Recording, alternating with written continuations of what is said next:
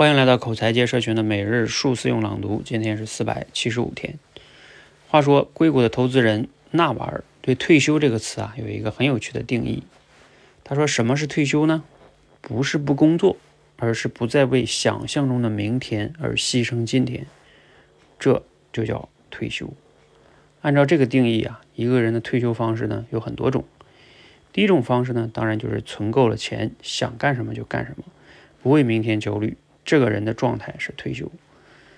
第二种方法呢，是把开销降到几乎是零，比如说出家修行，那也不用为明天焦虑了，他也退休了。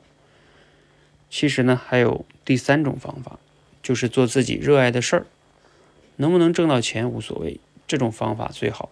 为什么呢？因为通常做自己热爱的事儿，就是找到了最独特的价值。在我们这个时代，独特价值通常能够挣到。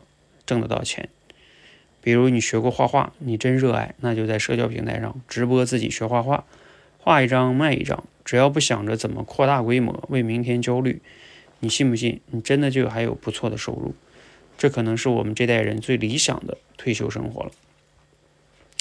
好，内容来自于罗胖六十秒，啊，这个段内容挺有意思的哈。我们现在很多人都希望自己实现财富自由。也就是他说的退休哈，然后就可以更自由了，想干什么干什么。但是像他说的哈，你想赚到那么多的钱，第一种比较难，第二种把开销降到零，或出家人的生活也不容易。那第三种，我觉得还是咱们真的大多数普通人可以去在今天这个时代去尝试的。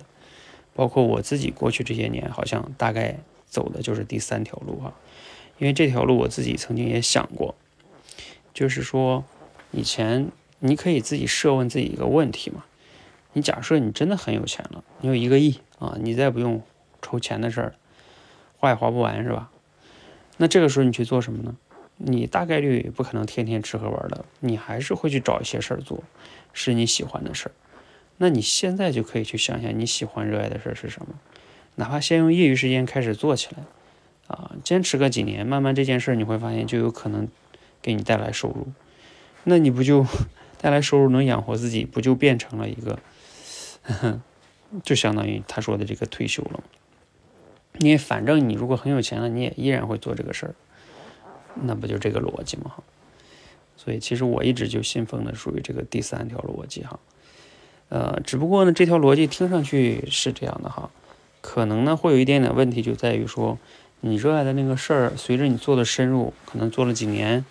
啊，也会有一点点变化啊，会会厌倦啦，啊，等等等等哈，可能因为人也不可能一辈子就一直有这个，可能会有点变化，但是呃，大方向上一般不会太大的变化，还是这个方向还是可以的，嗯，可能变化有一些微调啊，等等等等，嗯，总之，我觉得咱们每个人在今天这个时代，如果你真的想提早退休。不一定走第一条路啊，一定要攒钱攒钱啊！但是大部分人你攒不到特别多的钱啊，要么就是很老了之后了。但是那你最重要的人生这几十年呢，不都浪费了吗？